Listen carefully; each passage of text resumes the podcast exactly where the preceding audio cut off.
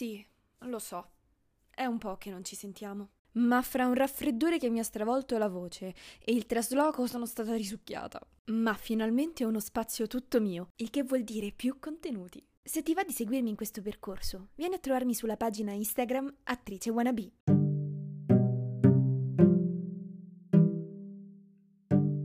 Ciao a tutti, sono Chiara e questa è la mia storia, o meglio, la strada che sto ancora percorrendo per diventare un'attrice affermata.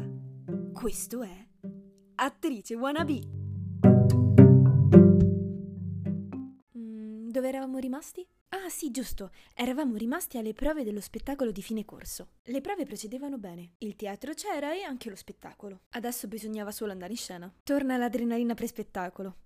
I giorni precedenti alla messa in scena in cui il cervello non può pensare ad altro, dove quando chiudi gli occhi per addormentarti, l'unica cosa a cui puoi pensare è lo spettacolo. Pensi ai movimenti di scena e a tutti quei passaggi che ancora ti creano difficoltà e a come li puoi risolvere o migliorare. Stando in questo loop è inutile dirvi che lo studio era passato in quarto piano. Poi mettiamoci anche che stavo studiando linguistica romanza, credo si chiamasse così perché l'ho totalmente cancellato a dire il vero. Che diciamocelo, non è proprio la cosa più divertente del mondo, o almeno per me.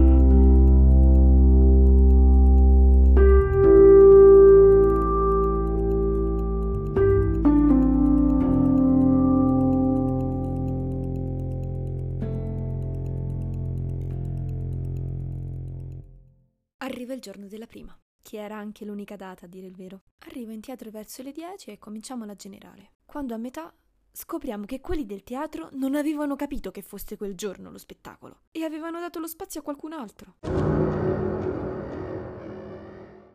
Shock. E ora? Che facciamo? Tutti gli invitati fra poco arriveranno. E che cosa gli diciamo? Tutte bellissime domande, vero? Beh, la risposta è Nulla. Gli insegnanti hanno provato a parlare con i proprietari del teatro, ma questi non hanno voluto sentire ragioni. Quindi l'unica soluzione era rimandare tutto. Alla prima data libera del teatro, che per fortuna era la settimana dopo. Sconfitti, torniamo a casa.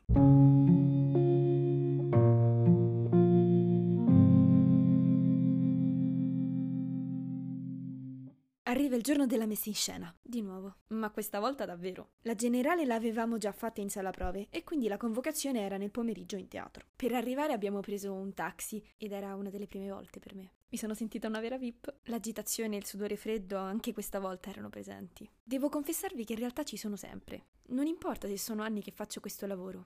L'agitazione prima delle performance, che sia davanti a una telecamera o su un palco, c'è sempre. E si placa appena si batte il ciacco o si entra in scena. Ma in quell'occasione l'ho sperimentata in una forma diversa, perché a differenza del primo spettacolo che ho fatto, in cui avevo un monologo, qui sapevo che c'era una rete di supporto che c'erano i miei compagni con me in scena e questa forza non la sperimentavo da quando facevo danza all'età di 10 anni. È stato uno degli spettacoli dove mi sono divertita di più e lì ho capito cosa voleva dire essere un gruppo. Dopo che questa esperienza si era conclusa, mi aspettava la sessione estiva, ma decido di saltarla perché cominciava un nuovo progetto, il corto in Molise.